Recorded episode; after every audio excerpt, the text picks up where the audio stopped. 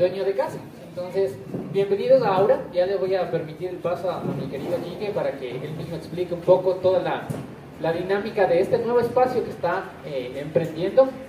Tengo que eh, primero agradecer a las empresas auspiciantes que están presentes aquí, algunas que son parte de este espacio. Eh, dar las gracias a Tuna Seafood, el mejor atún y la mejor productora y comercializadora de atún y productos de y mariscos, perdón, me están agarrando los nervios, y mariscos aquí en la capital eh, para el sector Oreca. Tengo que agradecer también a Ecuador Premium Brands, los amigos eh, que hoy nos acompañan con Flor de Caña, como la vez pasada. Vamos a ir cambiando de licores ahí eh, para la charla del día a día. Santo Locro, mi querido Benetamba, en la parroquia de Joa, vayan a Joa, visiten Joa, dense una vueltita por allá. Y el Pulpo Restaurante que se nos une al grupo de auspiciantes, el primer restaurante de especialidad de pulpo en el sector de Lagos Actuales. Vayan a visitarlo, por favor. Antes de eh, darle el paso, quiero, como siempre, explicarles un poquito la modalidad. Hoy lo vamos a hacer un poco diferente. Lo mencionaba al principio, vamos a primero desarrollar la charla y después el menú que Kike ha ofertado y ha preparado para, especialmente para ustedes eh, en la noche de hoy. La gente que todavía no conoce y no vino la vez pasada, por favor sigan viniendo. Y van a encontrar unos papelitos en sus mesas con los que van a poder hacer preguntas al final, que vamos a tener un espacio para eso. Ahora sí, sin más, agradecer al dueño de casa y darle la más cordial bienvenida al señor Quique Sempeño. Un aplauso, por favor.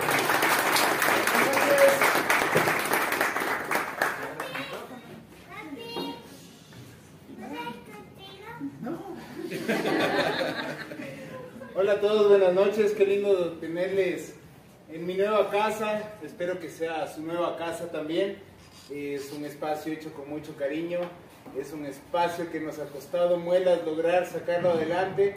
Todavía no estamos al 100%, pero estamos habilitados y estamos con todas las ganas de triunfar, de romperla y sobre todo, y lo más importante, de promocionar nuestra gastronomía, la gastronomía ecuatoriana, que para mí es la mejor del mundo. Así que bienvenidos, el aplauso es para ustedes, por favor, y gracias por estar aquí. Amigo mío, el chinchín del caso para empezar bien la conversación. El chinchín del caso. Ustedes van a tener ahorita el, el cóctel de bienvenida, ¿no? Vamos a pasarles una, una degustación ya. Les vamos a sacar un pequeño, un pequeño abrebocas para que les dé hambre y puedan comer después. ¿Sí? Les voy a sacar un pequeño coctelito que es eh, un cóctel que lo vengo haciendo hace algún tiempo que nació en mi restaurante anterior que se llamaba el Pacha Sour, que es como un pisco sour, pero en vez de ser hecho con pisco es hecho con caña manaba. Así que espero que lo disfruten y que disfruten toda la velada. Bueno, comenzando con la entrevista, amigo mío. Primera pregunta, y esto va para todos, así como fue en la primera, chef o cocinero. ¿Y por qué? Yo creo que son, soy un poco las dos. Porque sí, chef es el puesto de trabajo Cocinero es con lo que he nacido, es esa pasión, esa entrega, ese, esa, esa curiosidad que uno siempre tiene por estar investigando nuevos sabores, por estar investigando los sabores ancestrales, por estar siempre todo el rato eh, al día en nuestra cocina, ¿no es cierto? Y tratar de llevarla a un, nivel más arriba. Entonces, un poco una mezcla de las dos. ¿Cuánto te ha costado llegar a este nivel más arriba, como tú lo dices? Fuiste parte de varios restaurantes, vamos a conversar un poquito también de eso, pero a tu edad, y, y esto no lo digo de una manera despectiva por si acaso, a tu edad y tus años de experiencia, ¿cuánto ha costado? Como, como en un resumen así rápido y flash de tu vida profesional. Bueno, ha costado un montón. Eh, he tenido bastantes éxitos y bastantes fracasos. Y yo creo que más fracasos que éxitos. Eh, pienso que no es malo tener fracasos, más bien de los fracasos aprende. Eh, cada vez vas creciendo más como profesional y como persona, vas aprendiendo muchas cosas, conociendo gente, etcétera, etcétera, etcétera. Eh, vengo de un par de golpes bien fuertes eh, que he tenido que pasar profesionalmente, pero la cuestión no es quedarse llorando sobre un muerto, ¿no? Sino levantarse, sacudirse el polvo y seguir adelante. Llevo 23, como 24 años en esta carrera. No más. Es poquito, sí. Eh, tengo 43 años y pues ha costado un montón. Yo creo que la mitad de mi carrera el hecho de pasantías. sin cobrar un centavo, porque ahí pienso que es cuando más se valora los conocimientos que uno aprende, porque trabajas por el conocimiento y no por la plata. Una vez que ya empiezas a trabajar por la plata, pues ya el conocimiento, aunque está ahí y aunque aprendes, ya pasa a segundo plano, porque ya estás trabajando por otra, por otra cuestión, ¿no es cierto? Eh, pienso que eso es lo que a mí me ha servido un montón. Yo llegué no quiero decir tarde a ser eh, el primer puesto de jefe de cocina o de chef ejecutivo de un hotel.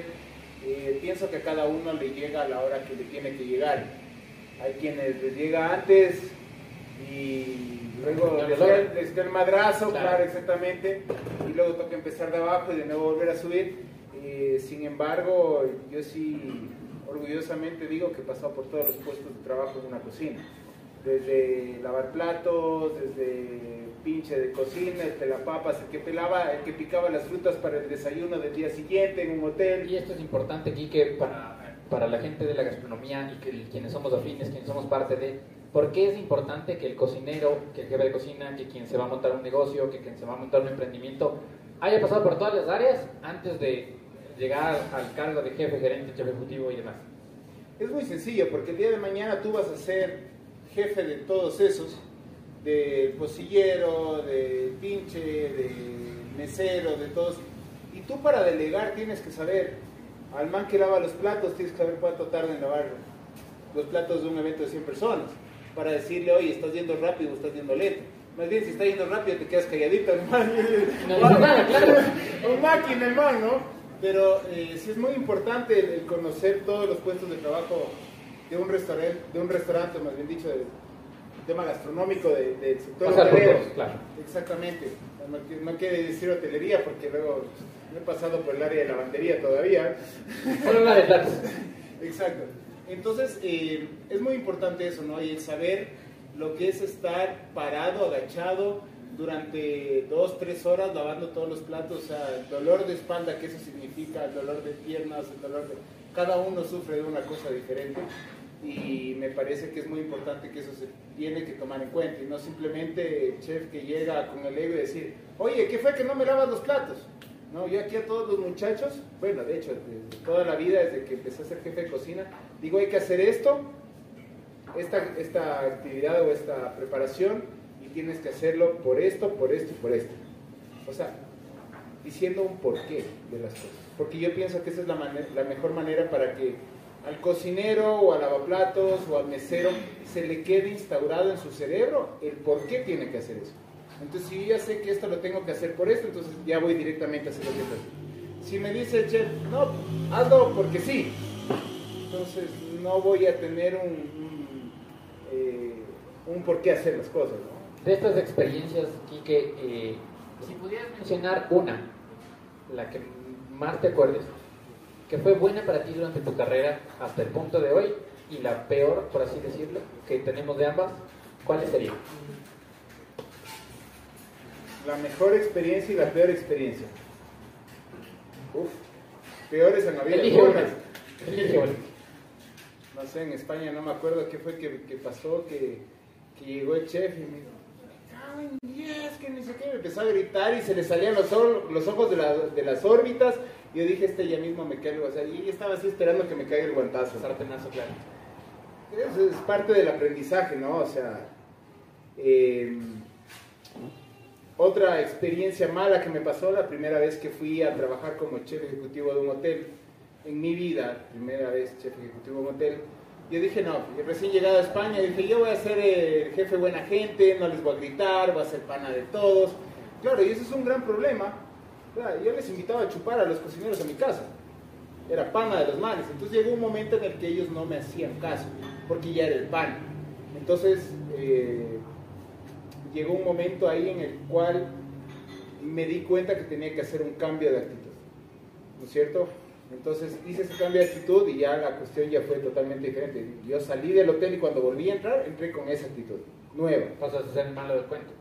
Eh, no malo del cuento, porque tampoco no, no, pero la gente te ve así, porque después de pasar de ser el pana, el que acolitaba en las chupas, el que trataba todo bonito, a ser un jefe o una persona de alto mando más estricto. Ya cuando entré, ya les dije, ok, ahora ya no soy Kike, de aquí en adelante ustedes me dicen che. que yo siempre estuve en contra de que me vayan diciendo chef por aquí, chef por allá, porque me parecía un tema de ego, pero más bien eh, me di cuenta que es un tema de respeto, ¿no? Que ellos ya te ven en un nivel más alto de la jerarquía, ya te van a hacer caso. Por eso lo preguntaba del inicio si chef o cocinero. Ahora. Y de la mejor experiencia que no te respondí, pues sí, sí. cocinar para toda la gente que he cocinado. Ejemplos, por favor. Eh, hágase la lista ahí, de, toda la gente. A ver, eh, cocinar para gente que en tu vida pensaste que le ibas a ver así, face to face. Está el príncipe Carlos de Inglaterra, que resultó ser un señor súper agradable. Yo creo que era man súper pesado, que llegó con su chef privado, claro, para que no le envenenen. Eh, au. eh, súper, súper un amoroso hermano, súper chévere. Eh, el príncipe Carlos de Inglaterra, todos estos en Galápagos. Eh, James Bond, James Bond por una cena que le costó 80 dólares de sushi me dejó 400 dólares de propina. No más. No más. No más. Sí, entonces yo salgo a preguntar, así vas a farandulear, a preguntar qué tal estuvo, se levanta el man y me dice, che, felicidades, el mejor sushi que comí en la vida. Y Pac siento un bultito, digo, bueno, mis cualesquier 20 dolaritos para las cervecitas de después. Y me guardo en el bolsillo, voy a la cocina, limpio todo, ya llego a la casa y digo, siento que el man me dejó propina, saco y 100, 200 de billetes de 100. Entonces, te hace sentir súper orgulloso, ¿no? O sea, dices, bacán, trabajo, trabajo cumplido.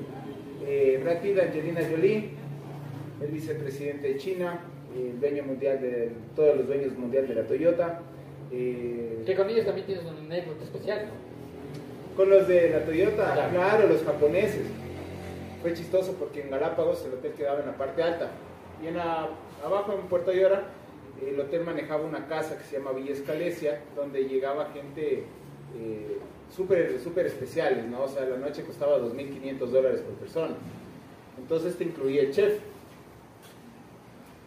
Y yo bajaba del hotel con toda la comida ya lista para prepararles a los manes, con un cocinero, y me dice, el cocinero me dice, oiga chef, ¿qué les vamos a preparar? Les digo, les voy a hacer cocina japonesa. Me dice, ¿en serio? Pero sí sabe que los manes son japoneses. Le digo, sí, por eso mismo. ¿Estás seguro? Sí. Les hice, y eso es de lo más bonito que me ha pasado en mi carrera, porque ustedes saben cómo valoran los japoneses todo el tema de la cocina, sobre todo del tema familiar, ¿no? del tema ancestral, del tema de raíces.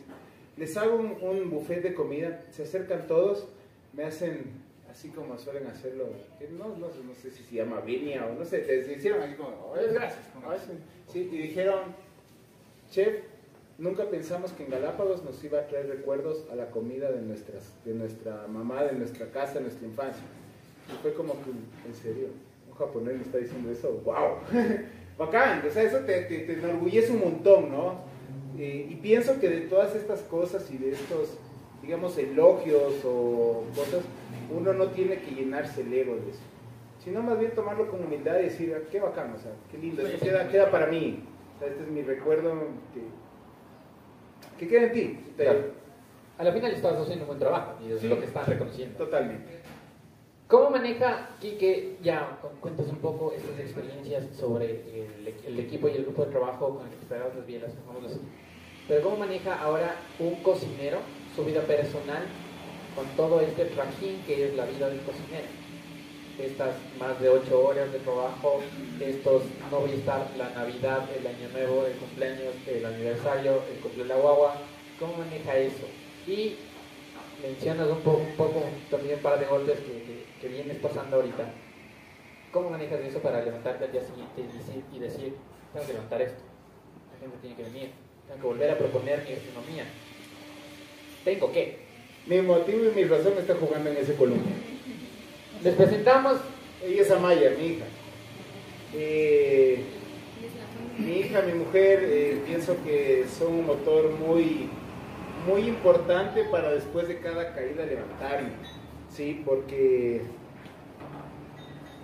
si es que no te levantas, te sacudes el polvo y sigues adelante, terminas hundiéndote no solo económicamente, entras en depresión, entras en una enfermedad y eso genera una bomba que cuando revienta salpica mierda a todo lado. ¿No es cierto? Entonces, em,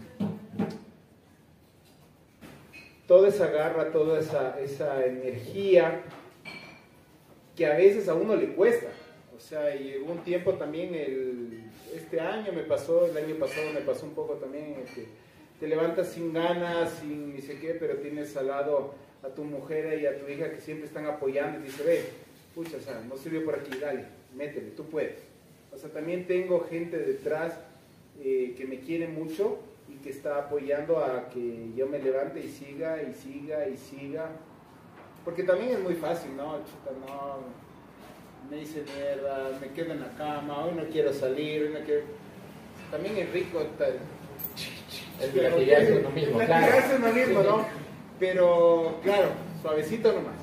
Ahora, ahora sobre todo con responsabilidades ya toca el latigazo casi poco. okay. Dale para adelante. Oye, mencionas tus motivaciones y precisamente tu esposo está aquí. Eh, para quienes no nos han seguido desde el principio, nosotros ya habíamos hecho unos, unos pilotos, por así llamarlos, unos programas anteriormente, Kike fue parte de uno. Y ahí nos contaste cómo enamoraste a tu esposo.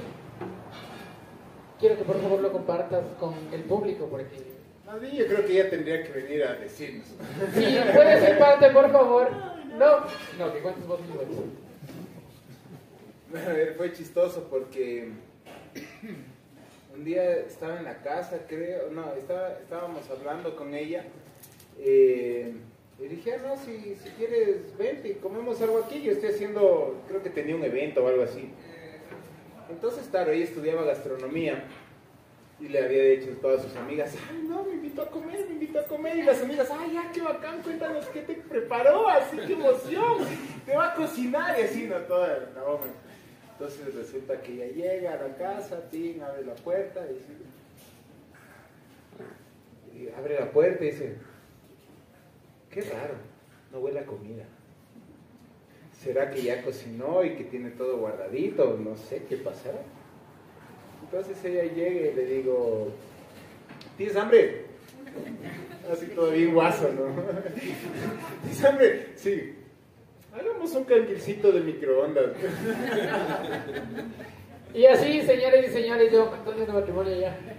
Eh, yo, casados estamos, juntos, unos juntos. tres, cuatro aproximadamente. Un aplauso, por favor, para Pero... enamorar los, los de la gastronomía ecuatoriana. Pero... Antes de eso, ya se llevamos una amistad ya larga. Ella fue mi socia en Pacha, un restaurante anterior que tenía. Ya, pero en todo caso el amor surgió a través del canguillo, entonces... El canguillo hizo todo. a través de la comida se obtienen muchas cosas. Oye, eh, tomando ya un poquito más del lado un poco serio de esta conversación. Vienes de varios proyectos, mm, Patria, Pacha, Masterchef y ahora ahora. Resúmenos un poquito cada uno Resúmenos eh, eh, sin, eh, sin una mala manera, resúmenos por qué no funcionaron los anteriores y de esas experiencias cuáles tuviste para que este vaya a funcionar.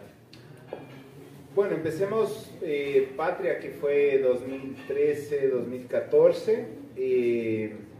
estuve un par de años ahí trabajando. Fue una experiencia increíble porque fue el primer restaurante de cocina ecuatoriana, digamos, que se atrevió a hacer algo diferente con la cocina ecuatoriana había un trabajo increíble, o sea, eran, con decir que éramos, cuando yo estaba ahí, 28 cocineros, un poco por la disposición del restaurante, porque tenías unas, unas estaciones afuera, tenías eh, otra estación atrás, de la parrilla afuera y tal. Eh, fue una experiencia muy bonita, me ayudó a crecer bastante, sobre todo me ayudó a pararme en el momento que me necesitaba parar ¿Por qué? Porque yo venía saliendo de una clínica de rehabilitación. Entonces yo estaba súper bajoneado, el tema de que no, ¿y ahora qué dirán de mí? ¿Y cuánto cobrar? Y no sé cómo esté, porque estuve como 14 meses interno. Entonces, em,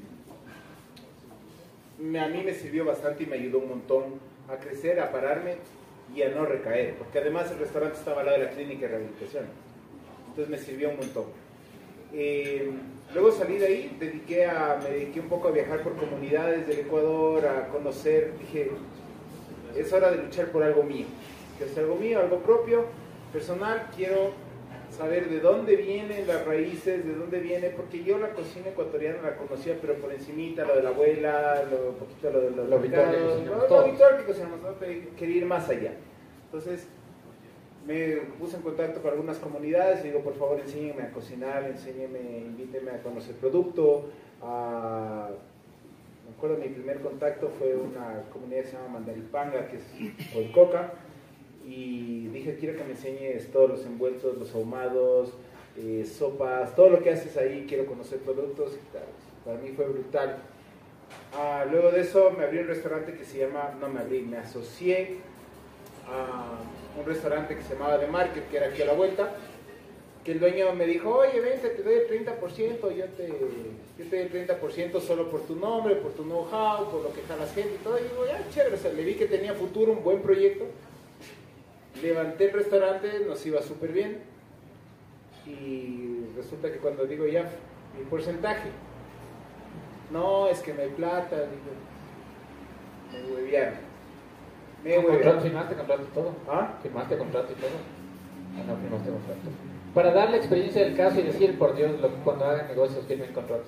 Porque es un mal que tenemos los ecuatorianos. Firmen contratos. Con contrato o sin contrato les van a ver las huevas. Ya les cuento por qué. A ver, dale. No me acuerdo, la verdad. Ya. No me acuerdo. No, no firmé contrato. No, porque dije, pues el man es buena gente, todo bacán, confiemos. Así, era recomendado de un primo y toda la cuestión. Entonces dije, bueno, si es recomendado, buena ha de ser. Ya. No. Ah, salí de ahí y estuve súper mal económicamente, pero súper, súper, súper mal, así casi que ni para coger bus. Eh, y luego con la Sole, porque con la Sole nos conocemos de algunos años, eh, estuvimos conversando y oye, ¿por qué no buscamos algún local de estos que quiebran y que lo rienden con todo el equipamiento? Y ahí nació Pacha decidimos abrir Pacha y la verdad a mí Pacha me encantó. o sea, Lo traes todavía, lo traes todavía. Sí, sí, sí, aquí adentro en el corazoncito, así, súper bien. Eh, súper bien, y, pero claro, llegó el rato en el que me llamaron para, para no, antes de, antes de Masterchef, me llamaron para el gourmet. Entonces fue chévere porque ahí el restaurante yo se quedaba solo administrando, yo fui a grabar lo del gourmet, regresé y tal. Luego me llaman para Masterchef y ahí dijimos, no, pues nos tenemos que ir los dos, con la guagua que estaba recién nacida. Eh, entonces dijimos, cerremos y cuando regresemos de Masterchef, eh, Abrimos de nuevo. abrimos de nuevo en un buen lugar, porque ya nos queríamos cambiar de ubicación, la ubicación era media pendeja. Y, eh, y total que regresamos de Masterchef, encontré un socio, alquilamos la casa en febrero y en marzo empezamos a botar paredes, a hacer la construcción y todo eso. El primero de marzo empezamos a hacer eso Sí. y el 16 nos encerraron para la pandemia. Tres meses de pandemia, ya cuando se podía volver a, a trabajar, le llamo a mi socio y le digo, oye, metamos trabajadores. Ya, ya se puede trabajar, me dice, pana, me abro. Me quedé sin billete. Yo no quería perder esa casa porque era para mí la mejor ubicación que hay para un restaurante en todo el Ecuador. O sea, tenía una idea de negocio súper buena ahí. Buscando, buscando, buscando. Mientras tanto seguía pagando de mi bolsillo el alquiler, que eran como 3 mil dólares de alquiler. Mensuales. Sí, mensuales. Por suerte tenía un muy buen ingreso. Mírale con la cara que me queda. Mira, mira, mira, mira esa cara, con cara de Masterchef me quedó bien esa, güey. ¿Ya? Y... En todo caso, pudiste sostener un par de meses. No, lo sostuve ocho meses. Pero vos eres de, de todos los que. No, ocho meses no. De julio a diciembre. Seis meses. De, ju- de julio a febrero. Cinco, seis meses. De julio a febrero. Siete, seis, siete, ocho. Eh, Ocho meses. y justo cuando encuentro el socio, me dice, perfecto, el viernes era lunes. El viernes pongo la plata. Al dueño de casa le debía los tres meses de la pandemia, que le iba a pagar, estaba dentro del plan de, de negocios. Uy, empezó a llover. Nos acompaña la velada. Tranquilos que no hay goteras. Eh, espero. Todavía no lo hemos probado. Eh, Hoy el día. Resulta que ya logro conseguir esto y cuando voy al día siguiente al local para ver qué cosa, el dueño de casa me puso un letrero de se vende la casa. Perdí la casa con toda la plata que había invertido, con la plata que había pagado de los alquileres y todo. Tú eres de los que fuimos todos en general que cuando empezó la pandemia dijimos ya ya un fin de semana de ser, ya ya una semana de ser, ya ya un mes, dos meses, tres meses. Y así vas postergando ese ya ya, ya mismo salimos. ¿O para ti fue un puta una pandemia? No, la pandemia para mí fue súper chévere. ¿Por qué? O sea, Explícalo. Ojo, muchas personas dicen que les sentó bien la pandemia, ¿no? Pero tú, ¿por qué? Vivíamos en una casa simpática, teníamos jardincito, eh, mi mujer, mi hija y yo. En el piso de abajo vivían los dueños de casa, que era un par de mayorcitos súper chéveres.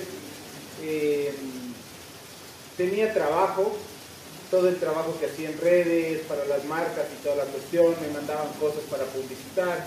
Entonces yo la pandemia mal no lo pasé.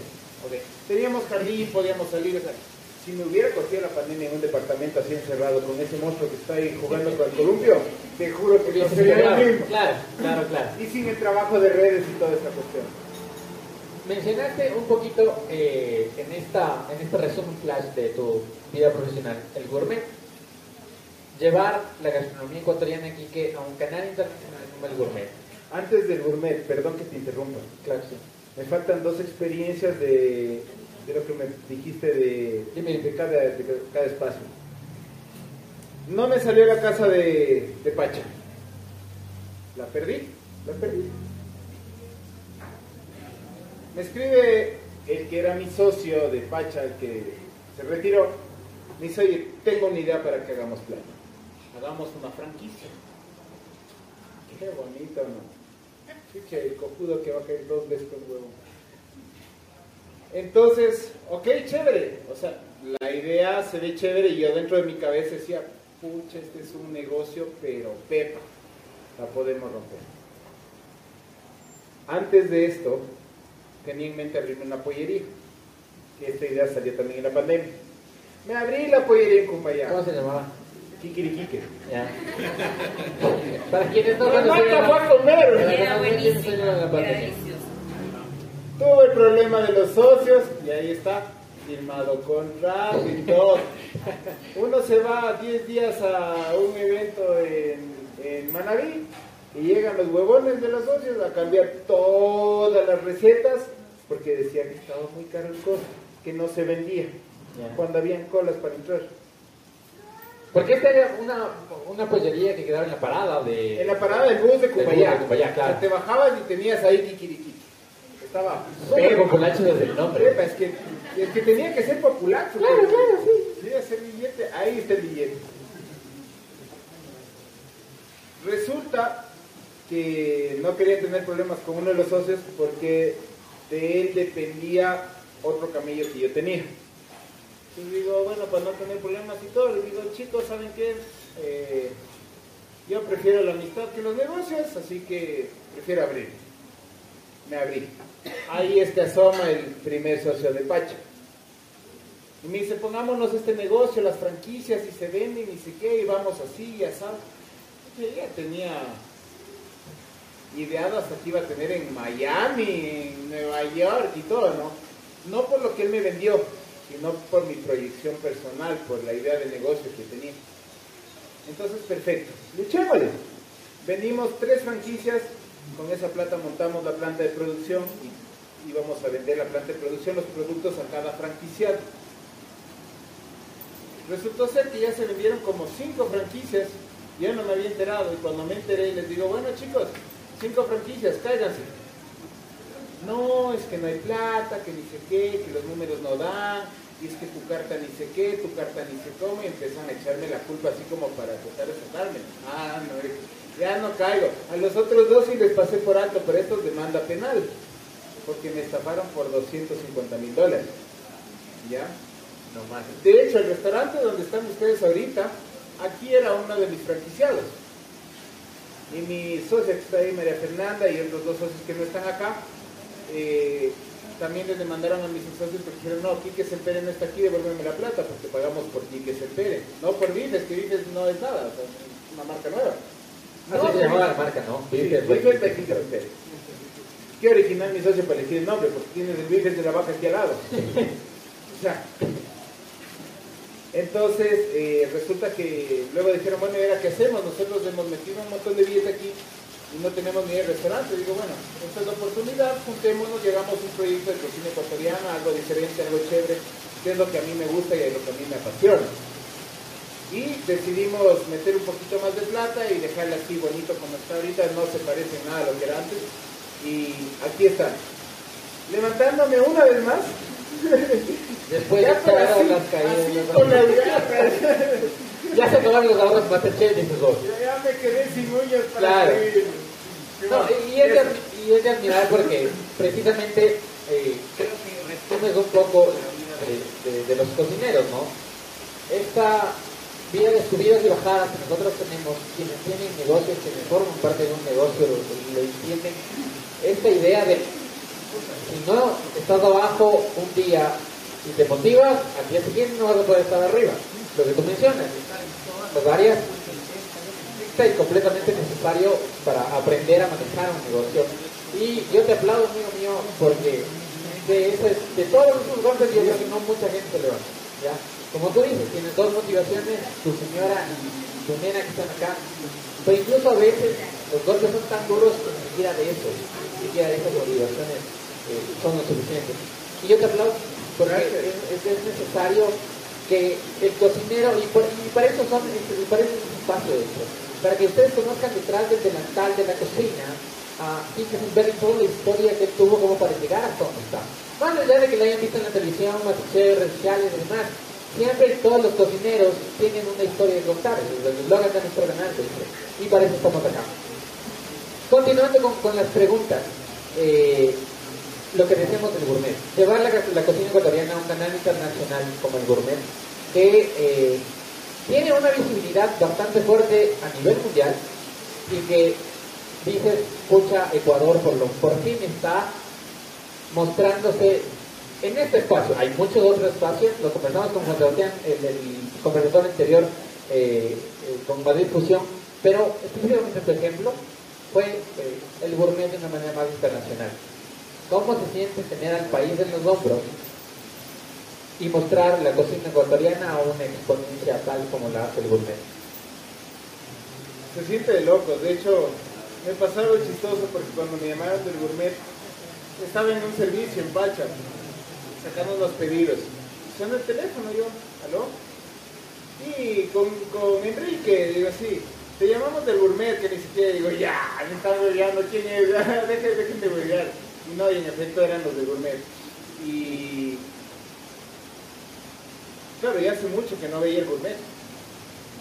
Pero cuando nosotros empezamos a estudiar cocina, el gourmet era nuevo y era lo máximo, y era qué bacán, y era como que increíble algún día estar ahí. Y para mí ese fue uno de, uno de mis sueños cumplidos, o sea, el lograr llegar, el lograr ser, digamos, la imagen del Ecuador, primero tienes una responsabilidad increíble, ¿no es cierto? Eh, que tienes que hacer, tienes que comunicar muy bien las cosas.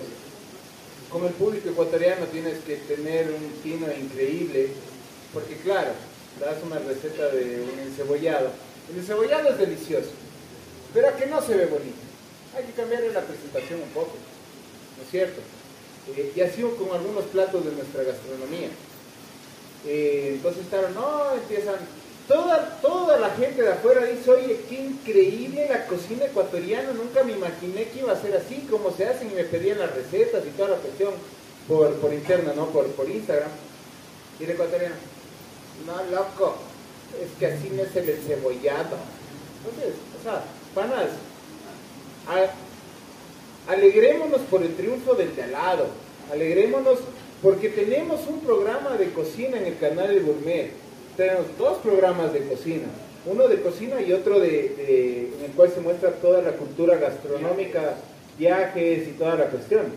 Y lo bonito de todo es el retorno, ¿no? Algunos amigos que tienen restaurante que han salido en el programa de Gourmet me han llamado a agradecer. Dice, hay un montón de gente de afuera, sobre todo de España, que ha venido a seguir tus pasos, la, toda la ruta que tú hiciste en el gourmet. Entonces es como que te sientes así como, qué chévere, ¿no? O sea, sientes un orgullo personal y dices, qué bacán. Logré por lo menos poner un granito de arena en, esta construcción que estamos haciendo junto a todos los cocineros, ¿no es cierto? Y la gente que nos ayuda a comunicar también lo que hacemos. Entonces, es una satisfacción personal impresionante.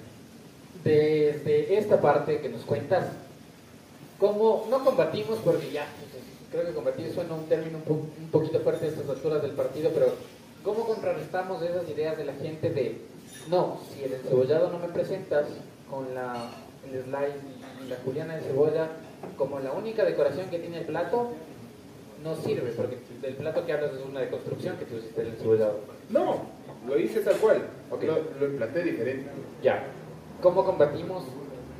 Vuelvo a lo mismo, no combatimos. ¿Cómo contrarrestamos estas ideas para que incluso así mejoren nuestra cultura gastronómica? ¿Cómo seguimos compartiendo esto para que el día de mañana la gente que no está acostumbrada, digamos, a una cocina diferente a la, a, la popular, a la habitual, a la de casa, se arriesgue, porque es un riesgo también, eh, y diga, ok, es el mismo sabor, esa vez incluso mejor, solo que presentado diferente. Haciéndoles probar. Es complicado hacer probar a todo el mundo lo que estás haciendo en televisión, pero sin embargo, yo pienso que eso es algo que es un trabajo duro, es un trabajo que toma tiempo, es un trabajo que necesita de la unión de los cocineros, ¿ya? Que ahora recién en Ecuador está bien desde hace pocos años, antes nunca había desunión, siempre era el gremio. sí, se peleaban entre todos y, y no estamos así. La cocina ecuatoriana en los últimos 10 años, desde que yo entré a Patria y abrimos Patria, hasta ahorita ha cambiado, pero enormemente. Al principio la gente criticaba Patria. ¿sí? Y luego a la gente le empezó a coger el gusto y empezó a ir y empezó a ir y empezó a ir. O sea, un restaurante que un sábado facturábamos 10 mil dólares en un día que un domingo dábamos 350 cubiertos. Entonces es cuestión de ir normalizando este tema, ¿no es cierto? O sea, tenemos que nosotros hacer que el ecuatoriano abra un poquito su espectro, abra un poquito su mente, ¿ya? ¿A qué voy con esto? Que me olvidé lo que, lo que te iba a decir. Estábamos hablando de cómo conectar. tenía una idea que te iba a decir y, y se me fue. ya, ¿a qué voy con esto? A ver, el encebollado, ¿no es cierto? ¿Con qué se come el encebollado? Con pan. Ok, con pan. Pero hay quien lo come con chifles. Hay quien lo come con, hay quien lo come con arroz. Cada quien se come el encebollado como le da la gana. O sea, me lo estoy comiendo yo, tú no tienes que decirme cómo comerme un encebollado. ¿No es cierto? Entonces, si es bueno que si es que estás haciendo un programa de cocina y enseñando a hacer encebollado, que digas las diferentes opciones para servirse un encebollado. ¿No es cierto? porque la gente ataca. Y más que, más que querer hacer ver a la gente o normalizar lo que tú dices de que la, esto va con Julián, esto va con izquierdo, no hay que hacer eso. Lo que hay que hacer es simplemente ignorar el hate. Hay un montón de hate, hay un montón de gente detrás de una computadora sentándose y lanzando ganando plata por tirar lanzando mierda para todo lado para que para tratar de ganar seguidores para decir hey aquí estoy aquí estoy no es cierto entonces ve cuando hice el programa el primer programa que era de cocina en el gourmet eh, el primer comentario que pusieron es chistoso porque el canal gourmet sube una publicación y abajo un man pone tira un montón de hate yo, no, ¿cómo ponen eso en la página del gourmet? Y me pongo a responder así de una peronata así de larga, ¿no? Me llaman de Argentina y me dicen, Chequique, el hate es normal, ignora. O sea, como esos hay un montón. Simplemente no les pares bola. Y de hecho ayudan, ¿no? Te vuelve más visible ante el... Exacto, exactamente. Entonces de ahí he aprendido a que cada hate que te tiran, ignorarlo. Tú sigue haciendo lo que a ti te gusta, como a ti te da la gana, porque tú eres el cocinero que hace tu tipo de cocina. ¿Sí? Una de las cosas que me están encantando en este espacio, escuchando la idea de yo con canquil, yo con pan, yo con chifles, es que, eh, y quiero recordarlo, eh, me escribían ayer en la reserva una persona especial de aquí y me decía, oye, no me dejen fuera porque viene de Guayaquil, específicamente a Belaquica. Yo quiero que le den por favor un aplauso a la persona que se viajó desde Guayaquil solo por este espacio. y, agradecerles porque se valora muchísimo que gente venga desde tan lejos para ser parte de este espacio. Más allá del auspiciante que también viene hoy aquí, pero la parte del público, sí quiero que le den un aplauso, por favor. Porque eso seguro comen con, con pan y Y perdón un ratito, pero es que claro está que quiere decir No te preocupes, por favor. Hola. Saludos a todos, hola.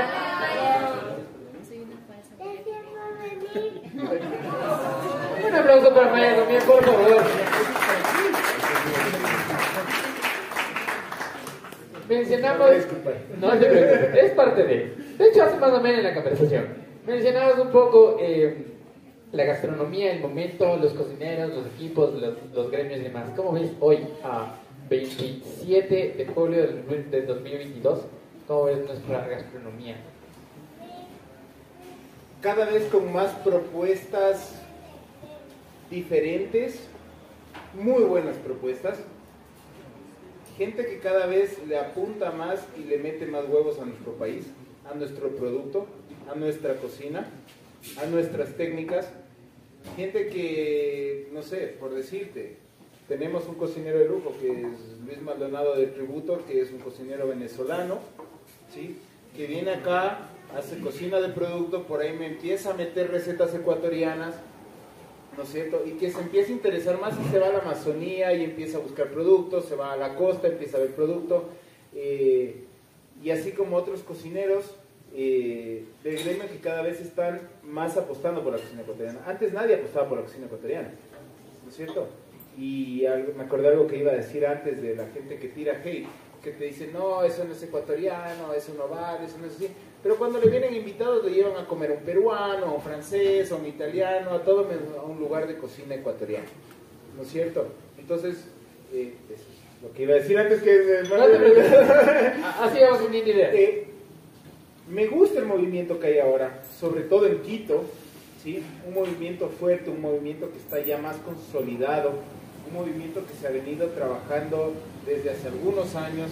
Aquí está Mauricio Cuña, también un gran cocinero, que le mete también todos los huevos a la cocina ecuatoriana y estamos todos tratando de remar, de remar y también depende mucho de ustedes, ¿no es cierto? Eh, que comunican, los comunicadores para nosotros yo creo que tenemos que ir mucho de la, de, de la mano, de- a la par, para tratar de decir, hey, estamos aquí, somos Ecuador, vengan. Lo bonito sería decir, ¿qué más? Otra vez por aquí, qué bien, bienvenido. ¿Te gustó, no? Y tener eso siempre. O sea, ha habido un cambio brutal y no solo en el tema gastronómico, sino también en el tema de comunicación. Y es algo que con, con Anaca lo hemos estado conversando desde hace años, cómo, cómo hay que hacerlo, qué, qué tenemos que hacer para entre todos salir adelante, o sea, empujar, ¿no? No estamos en una etapa en la que tenemos que premiar a la mejor restaurante peruano, ni a las mejores hamburguesas, ni a las mejores pizzas. Premiemos la cocina ecuatoriana. En todo sentido, o sea, no te digo restaurantes de alta cocina, no te digo restaurantes como este que es un comfort food, no te digo restaurantes de cocina tradicional, englobemos todo. Todos somos Ecuador. Y cuando vienes a Ecuador, puedes irte a comer en una hueca, en una comida callejera, un comfort food Mercado. ecuatoriano de lujo, puedes irte a comer en un mercado, puedes irte a comer en un restaurante de alta cocina.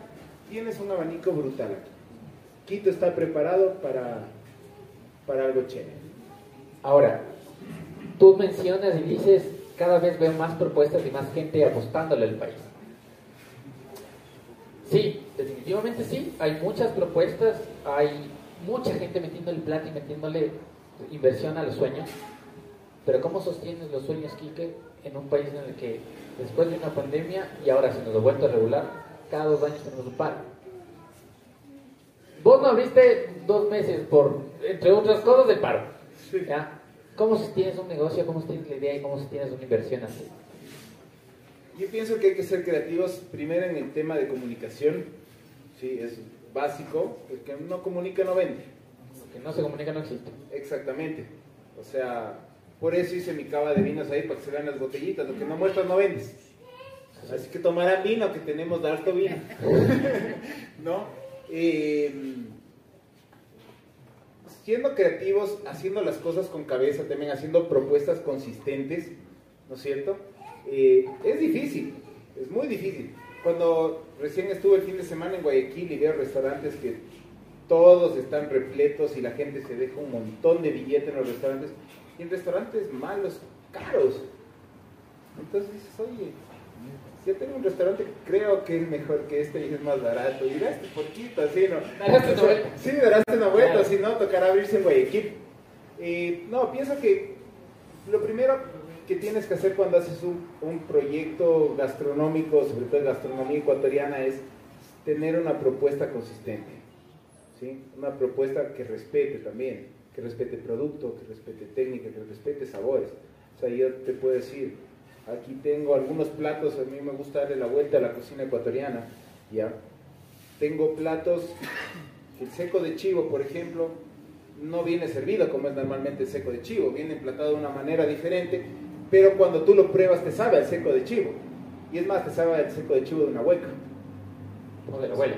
o de la abuela. O sea, mi idea aquí en este restaurante es que tú te pegues un viaje mental en el tiempo eh, o que te sientas en la costa comiendo. Bueno, con este frío no te vas a sentir en la costa nunca, pero El calorcito de la gente en todo caso. el calorcito de la gente. Pero la idea es esa, ¿no? O sea, tratar de, para mí es muy importante evocar recuerdos, eh, generar experiencias y pienso que eso ayuda bastante para que sea un restaurante consistente. Pasándonos un poquito el tema, men- mencionas también el tema de comunicación. ¿Cómo ves estas plataformas de comunicación hoy en día en Ecuador? Tenemos, voy a poner con ejemplos, tenemos la NACA que hace un poco de comunicación acá, Pablo Mella de Comedín Podcast, eh, los chicos de Ecuador Bocados que están por ahí atrás. ¿Cómo ves este trabajo que está haciendo desde la comunicación? ¿Cómo ves este trabajo que está haciendo desde la comunicación eh, hacia la gastronomía? ¿Qué crees que nos falta? Tú vienes de una experiencia también comunicacional bastante grande, una experiencia que tiene un canal de televisión, eh, al ser jurada Masterchef. ¿Cómo ves? ¿Qué nos dices a los comunicadores? Oye, por acá creo que sí, por acá. Desde tu experiencia. De los que están aquí presentes, ¿quiénes son comunicados de la NACA? Tú, tú, tú. No, me olvidé. También mi querido Gerardo, de la revista Forbes. Qué horror, qué horror. No. Perdónenme. La mente falla a veces. Perdón, perdón. Pienso que el trabajo de lo que he visto y de lo que he leído está súper bien. Pienso también que necesitaríamos, necesitamos ser más. Y pienso que entre todos deberían hacer más o menos lo que hacemos los cocineros. No te digo un gremio, no te digo una asociación, te digo juntarnos y decir, panas, esto hay, vamos hacia acá, salgamos adelante. No sé si lo hacen, si se juntan, si no se juntan, si se hablan, si no se hablan, se odian, se aman, ¿no? Pero sí pienso que es algo importante el, el lograr ha- hacer esa unión, ¿no? El tema comunicacional, como el tema de gastronómico, tiene que juntarse un poquito más, ¿sí? Eh, me parece bueno que en cuanto hay alguien que comunique, y no lo digo por los que están aquí, ojo, por si acaso, pero si hay gente que comunica las cosas o porque le pagan o porque le invitan a comer, ¿sí? Y no me parece que eso sea algo muy ético, ¿no es cierto? Entonces, pienso y me parece a mí muy importante el tema de que temas de comunicación se junten y digamos, ok, perfecto, panas, tenemos que hacer que Quito sea un destino turístico, que el Ecuador sea un destino, perdón, gastronómico, ¿no es cierto? ¿Qué va a pasar el día que Ecuador sea un destino gastronómico? Mira Perú, aquí al ladito nomás. O sea, gente coge un avión, cena, se pega un tour de restaurantes dos, tres días, coge el avión y se regresa. Y dejaron su plata en el país. Apoyaron a la gente que, como tú dijiste antes, ¿qué es lo que le hace falta al restaurante para que se mantenga activo después de dos paros, de tal y tal y tal? Necesitamos turismo, necesitamos gente de afuera, gente, la gente que venga a conocer y que diga, wow, estuve en Ecuador y comí delicioso, la mejor experiencia de mi vida. ¿Cómo se hace eso? Comunicando. Eh, hace ratito dijiste eh, hablaste del hate, de que el ecuatoriano le pisa la manguera, por así decirlo, al otro ecuatoriano porque presenta su de, de una manera distinta. ¿No es primero empezar por casa antes de buscar al, al extranjero de fuera? ¿Por qué? Porque la pandemia nos dejó esta, esta enseñanza, ¿no? Obviamente. Se acabó el turismo. Obviamente. Ñañito, de ¿qué tal el turismo local? Obviamente, hay que empezar por casa. ¿Cómo se empieza por casa? Comunicando. ¿Qué pasa si en casa no hay plata? Vamos afuera. Entonces, si aquí no hay ahorita suficiente capital para que la gente salga a comer a todos los restaurantes que somos los que somos y estamos los que estamos, entonces el comunicar en casa y afuera nos ayuda un montón. Ir de la mano. Exacto. O sea, no te estoy diciendo, no, no, yo aquí solo recibo gringos. No, nada, nada que ver. Porque a mí me interesa que mi público local me pruebe, me recomiende y este esté lleno todo el rato. Y valore también. Y si viene gente de Estados Unidos, gente de Sur- Centroamérica, gente de donde sea que venga, bienvenido sea. Pero sí pienso que tenemos que comunicar en todos los sentidos. Porque Ecuador necesita estar en el mapa. Aún no estamos en el mapa. Pienso que estamos empezando así como que, hola. ¿Sí? A eso va la siguiente pregunta. Estamos hablando de la exponencia. Hemos- perdón, se, se ha empezado a hacer un trabajo desde hace algún tiempo. Sí, sí. ¿No es cierto? Está Pacheco, que sale en Netflix, está lo del programa del gourmet, está Caro Sánchez con su restaurante con estrella Michelin en España. Eh, cada vez hay más, cada vez suena más Ecuador afuera. Está el Alejo Chamorro, Está el Alejo Chamorro en los 50 Best, cada vez hay más cosas. Y para, eso, y para allá va la siguiente pregunta. Estas plataformas, como los 50 Best, Store, eh, los World Travel Awards, que premian a los establecimientos y que dan, sea más allá de la organización, que cada uno tenga el concepto que considere tener y que quiera tener, dan esta exponencia a un país completo por tener aún una mención ahí. Tu opinión acerca de Mandé. Se te cortó un poquito con el cosas. Tu opinión acerca de las plataformas, de 50 Best y, y- y los World Travel Awards, que lo que buscan es dar esa exponencia y esa exposición ante, las, ante el mundo de un país. Mencionamos el ejemplo del Alejo, las estrellas Michelin Caro, tú en el gourmet. Tu opinión sobre estas plataformas, ¿son buenas, malas? ¿Por qué? Definitivamente son buenas, pero buenas ¿por Depende por dónde se lo vea, sí. Quizás la menos buena pueda ser TripAdvisor porque puede haber mucha... TripAdvisor a mí no me parece algo tan fiable porque he visto ejemplos de gente que le califica súper mal al man que tiene el restaurante al lado suyo solo para que no vayan donde el man y vengan donde mí. Y esa calificación es válida. O yo cojo y les pido a todos ustedes que me hagan un buen review y les invito a comer gratis en TripAdvisor para yo tener un buen review, sin embargo mi comida no es tan buena, ¿no es cierto? Entonces, el tema de 50 Best, sí, entró uno y eso ya es un gancho bien grande para poder entrar más, para que Ecuador suene más. O sea, cuando entró el primer restaurante peruano, creo que entró uno o dos, y luego ya se llenó de, de restaurantes peruanos en... Al siguiente año, en con Discovery, teníamos Lo mismo 16, pasó con 17. Colombia. Lo mismo pasó con Colombia.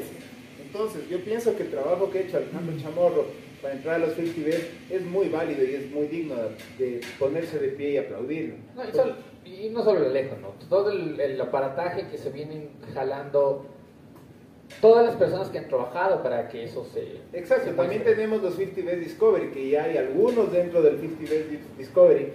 Y mientras más seamos los que estemos dentro, va a ser mucho mejor para el Ecuador. Y más chance, y esperemos que este año que viene y el siguiente, pucha, estemos Que ahora Ocho. Discovery. Ocho restaurantes. Ya. O sea, si estoy o no estoy. Ve, yo hago aquí la cocina que yo quiero y que, y que lo hago con mucho cariño. Si se logra estar, bacán. Si no Sí. se logra estar, pues No seguimos. es un objetivo, no es Seguimos, exactamente. ¿Qué come un cocinero, Kike? ¿Qué comes vos? Ah, Hablábamos hace ratito porque estábamos en... Chuta, almorzamos lunches por poco. Me dicen, oye, vos debes de comer riquísimo en tu casa. Le digo, ni te imaginas los rapiditos con salchicha que me como.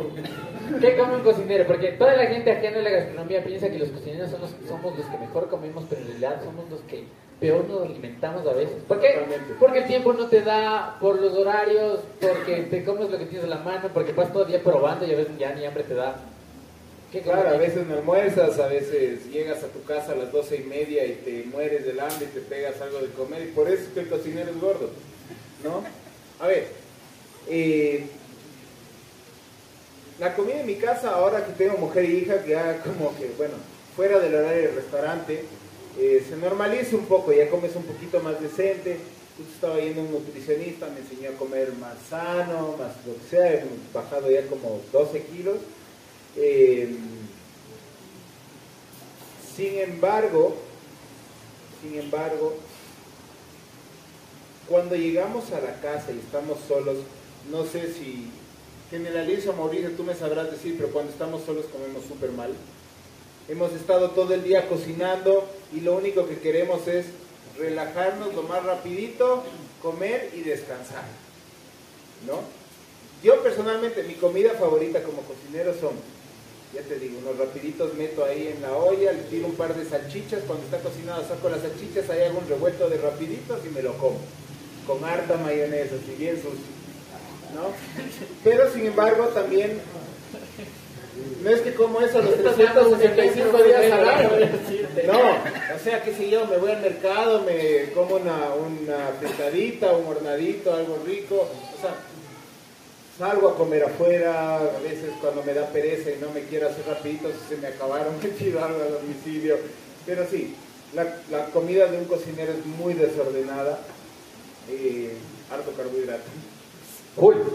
Uy. Para sostener los, los Sí, sí, sí, sí, sí, me da energía ahí instantánea. Oye, eh, para ir cerrando ya un poco la conversación, les voy a pedir a los chicos que recojan las preguntitas de la gente. Si no las hacen todavía, tienen un chancecito eh, para hacerlas ahorita. ¿Qué le recomiendas hoy a los estudiantes de la mesa 3 que están por allá, que el día de mañana quieren ponerse un restaurante? ¿Cuál es tu recomendación como El dirigente? El atún. El atún. El atún recomiendo. Ya, pero más allá de los buenos productos como el atún que nos auspicia este espacio y que va a ser parte del menú también, eh, tu recomendación hacia ese cocinero, estudiante, que quiera mañana montarse, hermano, desde el negocio de salchipapas, que es igual de válido que un, Total. o un, un fast food, que un fine dining. ¿Qué les puedo recomendar? Depende del negocio que se, que se monte. ¿Sí? Si es un carrito de salchipapa, que le metan huevos. Que cocinen con producto bueno. Lo, lo más importante para mí es la calidad del producto. O sea, cobren lo que tengan que cobrar, pero den un buen producto. No utilicen aceite. No utilicen por ganarse 3 centavos el aceite más barato que hay en el mercado, porque a la final ustedes tienen que cuidar. Mira un caramelo. Caramelo, caramelo, caramelo, caramelo. Porque a la final ustedes tienen que cuidar a, eh, ustedes tienen que cuidar a su cliente, ¿sí? Porque su cliente es el que les va a mantener su restaurante. No es que les va a mantener, pero sí les va a ayudar a pagar el arriendo, a pagar el sueldo, a pagar el... Entonces, una comida con un buen producto se nota y se siente. Y a la final eso hace que el cliente regrese. No importa el restaurante que se pongan o el tipo de emprendimiento gastronómico que quieran hacer. Hacerlo con cabeza, hacerlo con cariño. Cocinen como que estuvieran cocinando para ustedes y métanle todos los huevos. Posibles. ¿A la receta o al negocio? A todo. Ya, perfecto. Y láncense, como dice mi amigo Espartaco, de cabeza y sin casco. Espartaco está por acá ayudándonos con las fotos y con los videos. Eh, última pregunta, antes de pasar ya recogen los problemitas chicos, por favor ayúdennos. Eh, la academia. En el podcast anterior que grabamos tú dijiste eh, que le hace falta algo a la academia para formar mejores cocineros, mejores propuestas de cocineros ahora para, para el mundo en general. que era La A academia. ver, no, a ver, por ejemplo, eh, yo estudié aquí, estudié en la UTE, de hecho ahí está David Wambi, que fue mi compañero en la UTE, un excelente cocinero, que trabaja mucho por la cocina ecuatoriana. Esa es. Sí, Eh, tuve la oportunidad de estudiar aquí en Quito, tuve la oportunidad de salir afuera a estudiar en España. Eh, y ya viendo ahorita, es como que yo veo los profesores que dan clases en las escuelas, en los institutos. Yo pienso que se ha hecho muy comercial por lo que se puso de moda la carrera de gastronomía.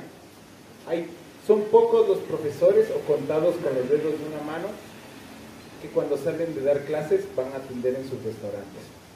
Son gente netamente académicos, gente que solo está metida en la universidad dando clases, lo cual se agradece porque están transmitiendo un conocimiento. ¿sí?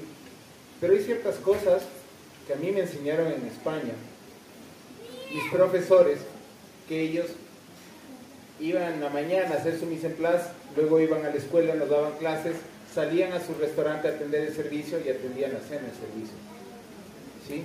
Esos cocineros te enseñan la vida que hay en una cocina. ¿Sí? Un cocinero que da clases es lo que hace falta. ¿Sí? No, no solamente un, eh, ¿cómo se dice la palabra? Teórico. Un profesor. Un teórico. ¿Ah? Un teórico. Exactamente, un teórico. ¿Sí? Porque ellos no sabes todo lo que aprendí en las clases en España. Decía, oye, pero esto no te enseñan en la universidad en Ecuador. güey". Trucos tan, sen- tan sencillos como decir, pana, yo hago una olla de fondo, lo pongo en cubiteras de hielo y lo tengo congelado. Y tengo mi cubito Maggi, mi cubito de caldo de pollo al instante. ¿Sí? Sea, cosas tan sencillas como eso, es por poner un ejemplo pendejo. Y yo tengo así la leche de coco, a mí me llegan todos los cocos, saco la leche de coco, meto en cubiteras de hielo y cuando voy a sacar, y son cosas que aprendí en la escuela, ¿no?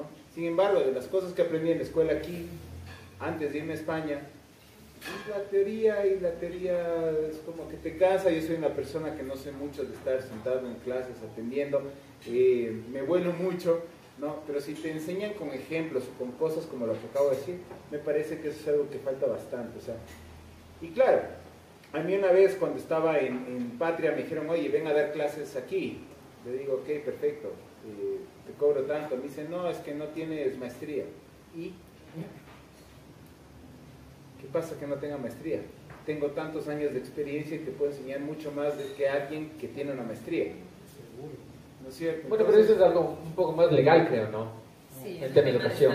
Sí, Sí, sí, pero ese es tema, ese es tema del Estado, pero lamentablemente cae en la institución, en la academia, perdón, ¿no es cierto? O sea, eh, por ahí mira la forma en la que logres hacer que algún cocinero te dé algunas clases extras o alguna hora extra o algo, o algo para que a los chicos le abra un poquito el horizonte y diga, bacán, o sea, me está enseñando un man que estudió en España y que su profesor tenía restaurante y el man tiene restaurante, entonces me va a enseñar técnica, me va a enseñar cosas más del día a día que se ve en un restaurante, cosas que normalmente, lo que uno aprende en un restaurante, hasta yo aprendo a diario, ¿ya? Eso no te lo enseñan en una escuela, en una escuela aquí por lo menos.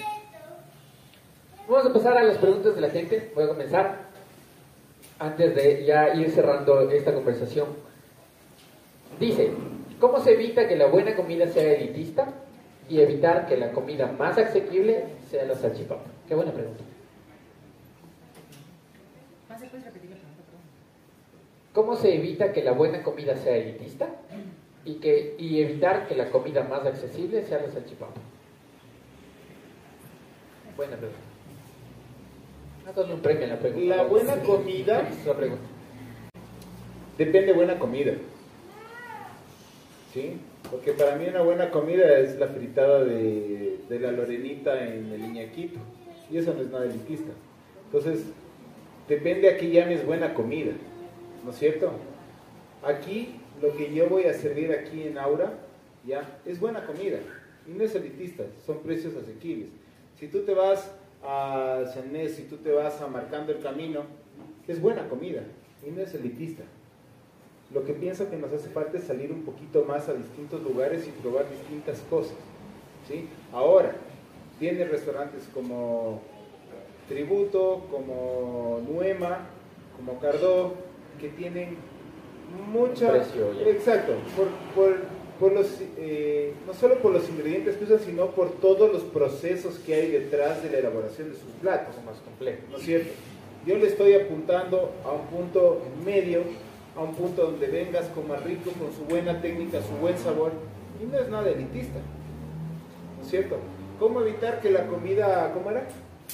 ¿Sea salchipapa? Que la salchipapa sea la comida definida asequible.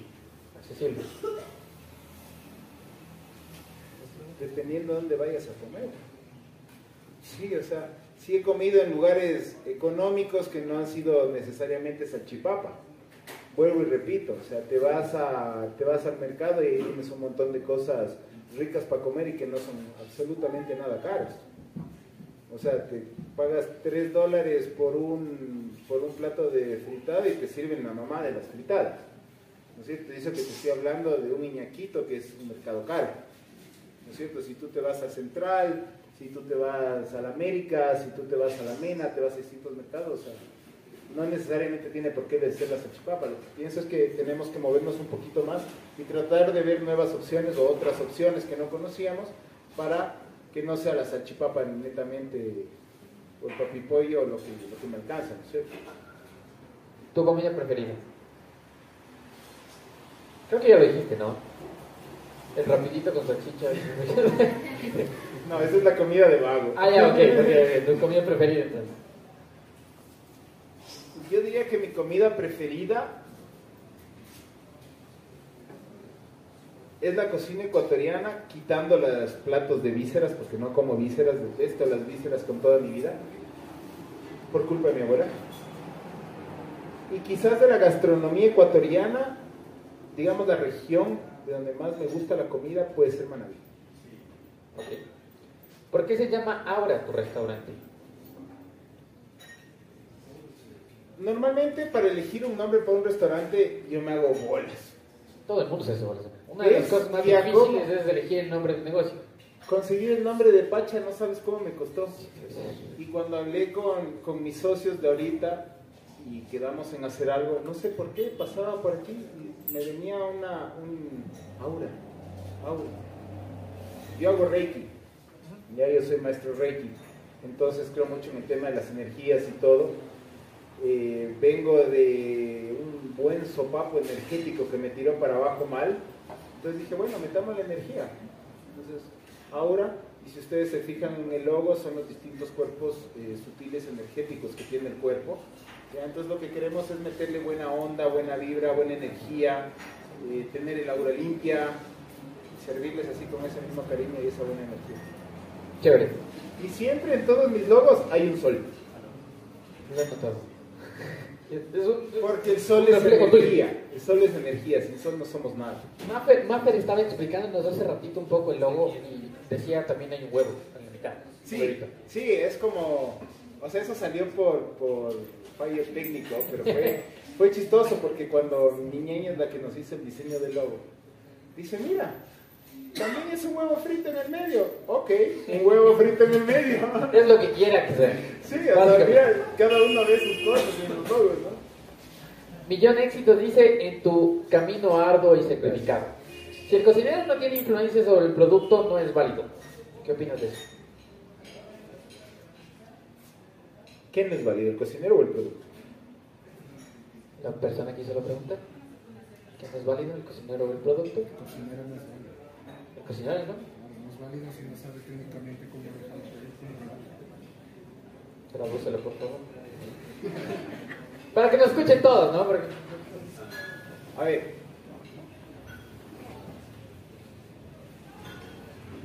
Déjame te lo pongo en un ejemplo.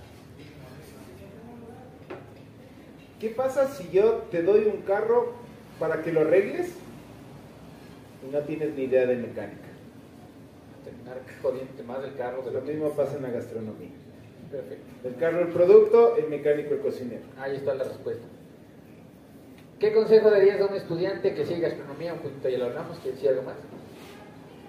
¿Qué Aparte de meterle huevos. A ver, no, no, no, no, no, no, ahí sí es que eso es para abrir un negocio lo que tú me dijiste, Ya. para abrir un restaurante. Para un estudiante de gastronomía. Para un estudiante que- de gastronomía que está iniciando, lo más importante es humildad. Humildad cerrar la boca y abrir los oídos. Es otro punto súper importante. Y algo que nos pasa a todos cuando terminamos, cuando nos graduamos de la universidad, es, soy lo mejor, estoy graduado, he aprendido un montón, soy el mejor cocinero del puto mundo. Eso nos ha pasado a todos cuando terminamos la escuela. ¿Ya? Nos queremos comer el mundo y yo he tenido gente que me ha venido a pedir, a dejar carpetas, hojas de vida, así de gordas, más gorda que la mía, y recién se graduó de la universidad. Y me piden un sueldo más alto que el mío. Entonces digo, oye, pana, o sea, empecemos con el básico. No, no, no el básico, no, yo acabo de salir de la San Francisco. Y mis estudios me costaron. ¿Hay básico después? Y mis, y mis estudios me costaron. Sí, ok, perfecto. Los míos también me costaron. Y lo hice de gratis, trabajando como pasantías. ¿sí? Busquen a dónde quieren ir, céntrense en una meta, qué tipo de cocinero quieren ser, qué tipo de negocio quieren tener. Yo me acuerdo cuando empecé a estudiar y me fui a España, me encantaba la cocina italiana y decía, me voy a poner un restaurante de cocina italiana porque amo la cocina italiana. Sin embargo, estando lejos de casa, uno empieza a extrañar la tierra y empieza a decir, ay, cómo extraña el, el encebollado, cómo extraña el ceviche, y le voy a hacer probar a mis amigos y empiezas ya a meterte... Ojo, no estoy diciendo que todos sean cocineros de restaurantes de cocina ecuatoriana, ni que todos se vayan para allá. Hace falta también las otras propuestas. Cada, cada uno hace la cocina que le da la gana. Si te gusta la cocina italiana, haz cocina italiana. Si te gusta la ecuatoriana, haz la ecuatoriana, pero hazla con cariño, hazla con amor, hazla con mimo, hazla con huevos. Métele todas las ganas y cocina como que estuvieras cocinando para ti. Básicamente eso.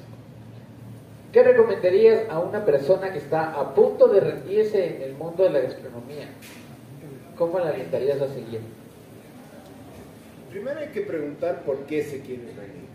Si te quieres rendir porque ya te diste cuenta que la cocina no es lo tuyo y más bien te está jalando más la mecánica, la medicina, deja la gastronomía y ándate por la mecánica y por la medicina. Si te quieres rendir porque no encuentras oportunidades laborales o porque te sientes estancado, no eres un árbol, muévete. ¿Sí? Busca pasantías en el restaurante que más te encante y entra por ahí y demuestra lo que sabes, demuestra lo que eres, métele todo el ñeque para que digan, este man es un crack contratado. Y ahí empiezas, y así se empieza a subir hasta que algún día llegas a ser jefe de cocina. ¿Sí? Nadie es mejor que uno mismo para motivarse a uno mismo.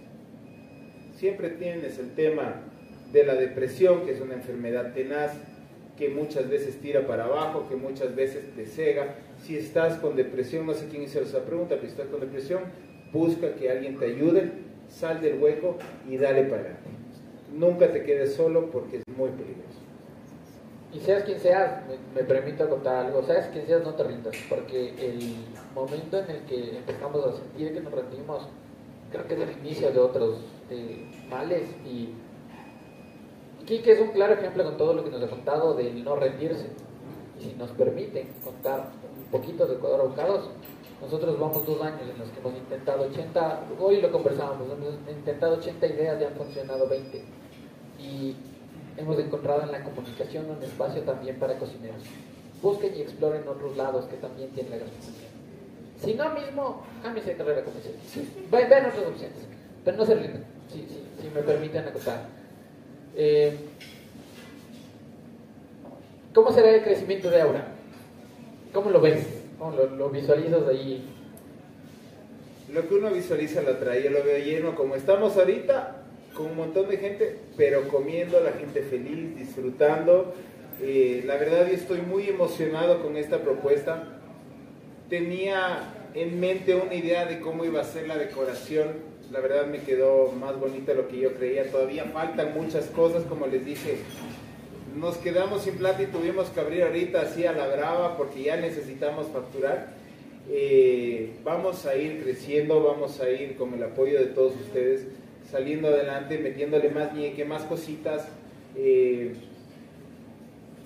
yo creo que sí va a ser una buena propuesta. ¿Crees o estás seguro? Creo, Creo que sí va a ser una buena propuesta, pero estoy seguro que la romperemos. Ya, perfecto. En la misma línea que mencionabas, ¿sientes que el comensal local es más exigente que el extranjero? El comensal local no es que es más exigente, es que es más especial. O más bien dicho, no generalizo, ojo, cuidado, malinterpreten mis palabras. Pero si hay clientes ecuatorianos que se sienten, y perdón por lo que voy a decir, la vaca que más caga. Exacto. ¿sí? Y eso es por qué motivo. Es gente que quiere aparentar.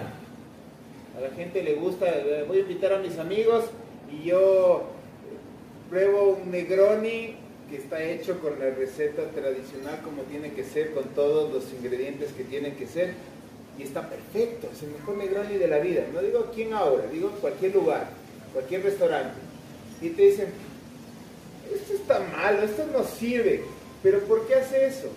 No se da cuenta esa persona que está perjudicando al restaurante, está perjudicando a la persona que está haciendo los tragos, que se está sacando la madre por venir a hacerte el mejor Negroni, solo porque ese cliente quiere quedar como el que sabe de su grupo de amigos. ¿No es cierto? Entonces, por ese lado es, no digo que todos sean así, pero se ve demasiado a nivel de restaurante este ejemplo. ¿Sí? De ahí yo pienso que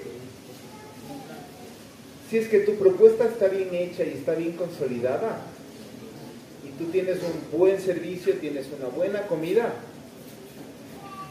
que sean exigentes. Y si son exigentes conmigo, lo agradezco. Y si tú llegas mañana y me dices, esto está mal, o esto está raro, o esto está feo, o esto quizás no le pega a esto, pero me lo dices con fundamentos, yo tomaré en cuenta eso, tu comentario, para mejorar. Porque no soy perfecto. Porque quizás todos los clientes me dicen que, por decir un ejemplo, el ceviche de naranjilla quedaría mejor si es que no lo hago con naranjilla, lo hago con maracuyá. Ok, es lo que pide el cliente, es lo que pide el mercado. Saquemos otra versión con maracuyá. ¿No es cierto? Entonces eso más bien se agradece que el cliente esté exigente.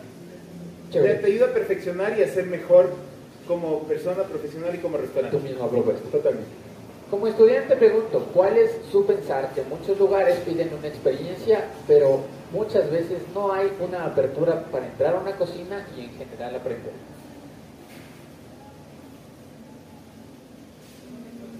¿Me lo repites?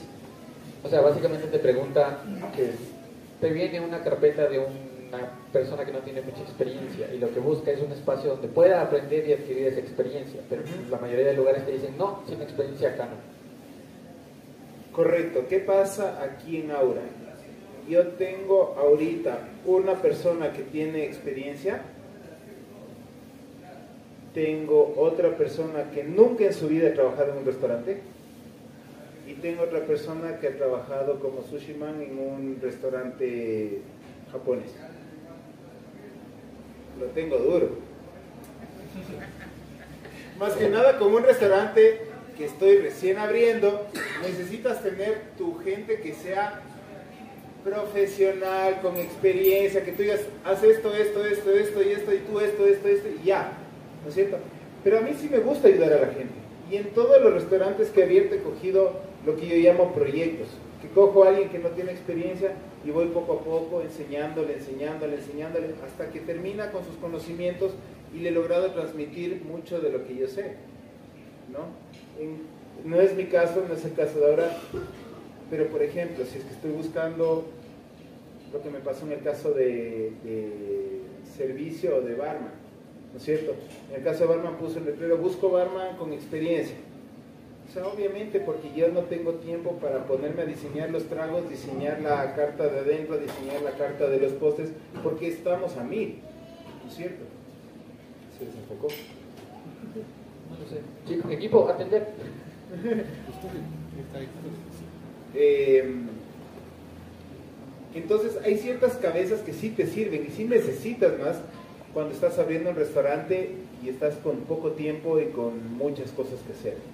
¿No es cierto? Entonces, Obviamente no puedo contratar a una persona que no tiene experiencia para que me desarrolle los cócteles de la barra, más bien ahí necesito a alguien con experiencia para decirle, mira, quiero hacer idea. esto, esto, esto, esto, y esto es lo que busco comunicar con los tragos. En este caso tengo a María José que está por ahí, que es pequeñita y no se le ve desde aquí abajo. Hola. Sí, eh, María José viene de un muy buen restaurante, eh, fue barman ahí, entonces me cayó perfecto, aparte me cayó bien, es pequeñita, manualita, ¿no? Y, y me entendió súper, súper claro lo que yo quería hacer. El concepto de esta barra, por ejemplo, que algo que no les dije es que vamos a hacer todos los cócteles, coctelería de autor con destilerías nuevas que están saliendo en el país y son pro- propuestas súper interesantes. Me han mandado muchas pruebas, muchas muestras, más bien dicho, y hay algunas que he tenido que descartar porque no me han gustado, porque no han estado al nivel o a la altura, como para poder decir, yo hago este trago y soy trago ecuatoriano y quiero algún día que sea reconocido como un trago ecuatoriano. ¿sí? Entonces, eh, a esa es la idea, no simplemente centrarnos en el tema de cocina, sino también en el tema de coctelería. Y, y qué orgullo también que las mujeres vayan tomando un poco más de posta en la coctelería. Totalmente. Una anécdota de Masterchef, vamos, amigo mío, lo más rápido posible porque la gente tiene hambre. Porque ¿cierto? ya hace hambre. Sí. Tengo que ir a cocinar todavía. No, mentira. Y de aquí el chef va a la cocina, entonces. Una anécdota de Masterchef. Una anécdota de Masterchef. Sí, una chévere, cerramos ahí con buena. Ha habido full, ¿no? Sí, la amiga Fully ya son tres años, ya uno ya ni se Ah. acuerda. No, básicamente de Masterchef eh, para mí así fue su, un aprendizaje brutal. Disculpen. Anda como otro caramelo. Otro, otro caramelo. Como el huesito, tenés el huesito. Eh, más que anécdotas de Masterchef, eh, es un poco la experiencia porque es algo nuevo totalmente para ti, es algo que nunca lo has hecho en tu vida. Llegas allá y dices, chuta, ¿y ahora cómo será de hacer? ¿Será que te dicen que tienes que decir, no tienes que decir? Entonces, eh, claro, por suerte Jorge me ayudó diciéndome algunos tipsitos antes de empezar, lo cual me, me sirvió bastante para crecer. Y luego otra cosa que pasaba es que te ponen un, Apuntador. un apuntador aquí para los comerciales o para ciertas cositas pequeñitas. Y como escuchamos lo de todos, yo escuchaba que mientras el man le hablaba a Erika para que diga sus cosas que, te- que tiene que decir, Erika hablaba mientras escuchaba. Y yo tengo falta de retención, de- o sea, yo tengo retención, falta Lo vi en las preguntas hoy. Sí, Claro. totalmente, totalmente. Es como que me vuelo Sí, así, sí, sí. me repite. claro. ¿No es cierto? Entonces, al principio te decían una frase, tú repetías, te decían otra frase, tú repetías, te decían, no, no, no se ve natural. Vamos a intentar hacer lo que hace Eric. Y ya dije, me lo va a jalar. Y de una salió. Y es chévere porque a la final aprendes a soltarte un montón en cámara. Y lo más importante es no pensar que hay cámaras ahí cuando te están grabando. ¿No?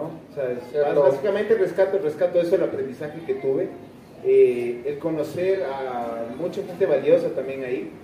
Eh, de hecho, ahora una de mis cocineras que tengo ya dentro de salir de Masterchef es Malena, la, la morenita.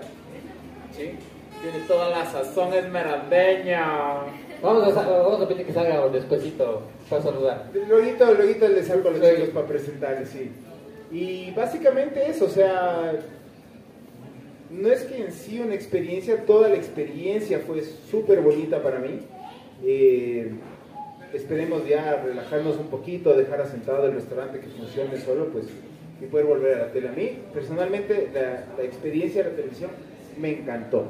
Oye, Lo, lo probé un poquito y me quedé, pero maravillado. Entonces, como Oye, quiero igual, quiero quiero igual y super flat, no puedo irme sin hacer esta pregunta.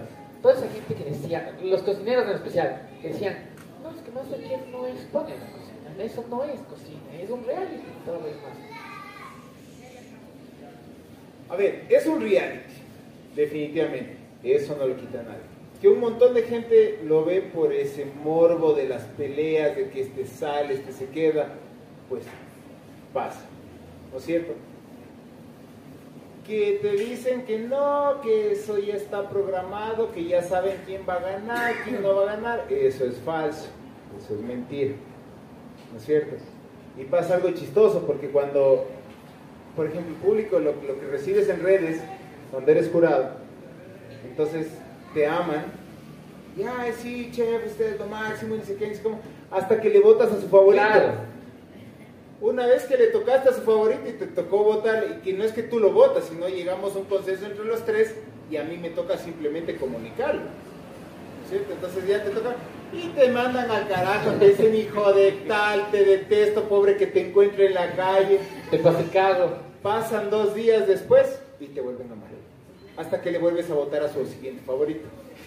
No. Es el morbo que produce la televisión. Es el morbo que producen y he visto y un montón de cosas en las redes que me han escrito que ni te imaginas las salvajadas que he leído. Eh, última pregunta. ¿Crees que estamos al nivel gastronómico igual o superiores que Perú y Colombia? Personalmente, superior. Perfecto. ¿Por qué? Hay que decir un porqué. Sí, sí, por- Como todo hay que decir un porqué. La gastronomía ecuatoriana es muchísimo más rica que la gastronomía peruana y que la gastronomía colombiana. Tenemos muchos más productos, tenemos cuatro mundos, es un mundo más que los otros vecinos del de arriba y el de abajo. Lo único que nos falta es la respectiva comunicación, nos falta ayuda de lo que es ministerios, de lo que es gobierno, de lo que es no solo de la gente que comunica, de los que estamos aquí, sino ya rangos más altos en los que hay que meter billete afuera para nosotros decir, hey, somos Ecuador, que a la final eso es lo que hicieron en Perú. Pero personalmente, si me hace elegir entre un ceviche peruano o un ceviche ecuatoriano, me como el ecuatoriano sin pensarlo dos veces. Más que una pregunta, es para poder felicitar y celebrar los logros, dice. Recuerdo cuando estaba en último semestre de la U y llegó con la noticia de que la cocina ecuatoriana va a estar en un canal internacional, La Emoción. Eh, fue la emoción, perdón. el La emoción. La emoción fue grande, perdón, para los que creemos en el Ecuador y en su gastronomía. Felicidades siempre por ser una de las caras de nuestra gastronomía. Señorita Michelle Escalera. Qué linda, muchas gracias por eso. Señoras y señores, antes de despedirme tengo que hacer un par de anuncios. El próximo episodio nos vemos en Swiss Hotel. Eh, va a ser la semana del 10 de agosto, así que súper pendientes de, de la No reserva. se irán a la playa. No se irán a la playa, bueno, va a ser entre semanas si quieren vayas a la playa el fin de semana. ¿ya? Eh, Quique, eh, después de esto ya cerramos el programa y Quique va a volver a la cocina y nos va a presentar un menú que de hecho tiene el auspicio de tuna en seafood, un atún riquísimo, lo van a probar hoy. ¿Qué vamos a vivir y qué vamos a sentir hoy de la experiencia de ahora, amigo mío? Bueno, les voy a sacar unas pequeñas cositas para que prueben un poco los sabores, un poco todo lo que les voy a sacar hoy está en la carta de Aura. Obvio no les puedo sacar los platos grandes de como tal como va a ir, son platos contundentes los que sacamos aquí. Eh, aquí los platos, la idea es que tú vengas y que no te no salgas con hambre, salgas bien comido y que no salgas con el machetazo en la cabeza. Eh, y les tengo uno, dos, tres, Cinco. cuatro, cuatro, cuatro platitos eh, que no son, de una pequeña degustación para que ustedes prueben un poquito lo que estamos haciendo aquí. Y luego al final me sepan decir si les gusta, no les gusta, qué harían, qué no harían, eh, qué le cambiarían. Y sean sinceros. Aparte de eso, también tienen carta abierta, ¿no? Los menús de ahora, yo creo que están rodando por las mesas. Por favor, apoyar y eh, consumir el- el- en el restaurante. El último anuncio es que estén pendientes del Congreso de Reactivación Turística y Gastronómica promovido por la OID y la Ciudad del Mundo en sus redes sociales. Por favor, vinimos hoy siendo parte y gracias por la invitación. De hecho, eh, menciono el, el caso. ¿Cómo le pasaron ustedes primero? ¿Sí? Se me cortó, dice, ¿cómo la, cómo la pasaron? Sí, muy bien. La persona, que acaba de llegar, la, la persona que acaba de llegar, ¿sí? ¿Cómo la pasó? Muy bien. Sí, ahí, ya. ¿Cómo la pasó usted, señor? A todo dar. Me quedo con esta portada, un poco de lo que fue eh, y de lo que es Quique Sempere. Amigos, familia, muchísimas gracias por estar acá, por tener la casa llena en este segundo episodio de Estados de Plantal. Gracias a los estudiantes que nos acompañan. Gracias a ustedes que están apoyando este espacio y esta nueva locura de Abocados. Nos vemos en el siguiente episodio, como lo mencioné, eh, Swiss Hotel. amigo mío, el chinchil del caso. El chinchil del caso. Salud, bienvenidos siempre a bienvenidos a este espacio y nos despedimos.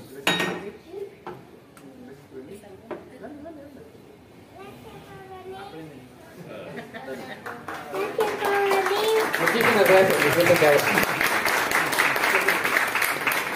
Gracias chicos a todos, bienvenido. Espero verles por aquí mucho más seguido. A partir de hoy estamos abiertos todos los días, de martes a sábado, en turno del almuerzo y en turno de la cena. Eh, nada, van a haber muchas sorpresas, van a haber muchas cosas, van a haber muchos cambios y muchas mejorías también. Y su apoyo es muy importante para nosotros que estamos arrancando en esta temporada tan complicada. Gracias, bienvenidos y que disfruten los bocaditos que les voy a servir. Cualquier fotito que suban, igual taguen por favor. Ahora tienen los, tenían los sigan las redes sociales de nuestros oficiales para que este espacio también siga difundiéndose y eh, compartir un poco las experiencias que estamos viviendo acá. Señores, señores, un gustazo. Nos seguimos viendo por aquí porque nos quedamos en, en la comidita. Disfruten de la propuesta de agua. Muchísimas gracias.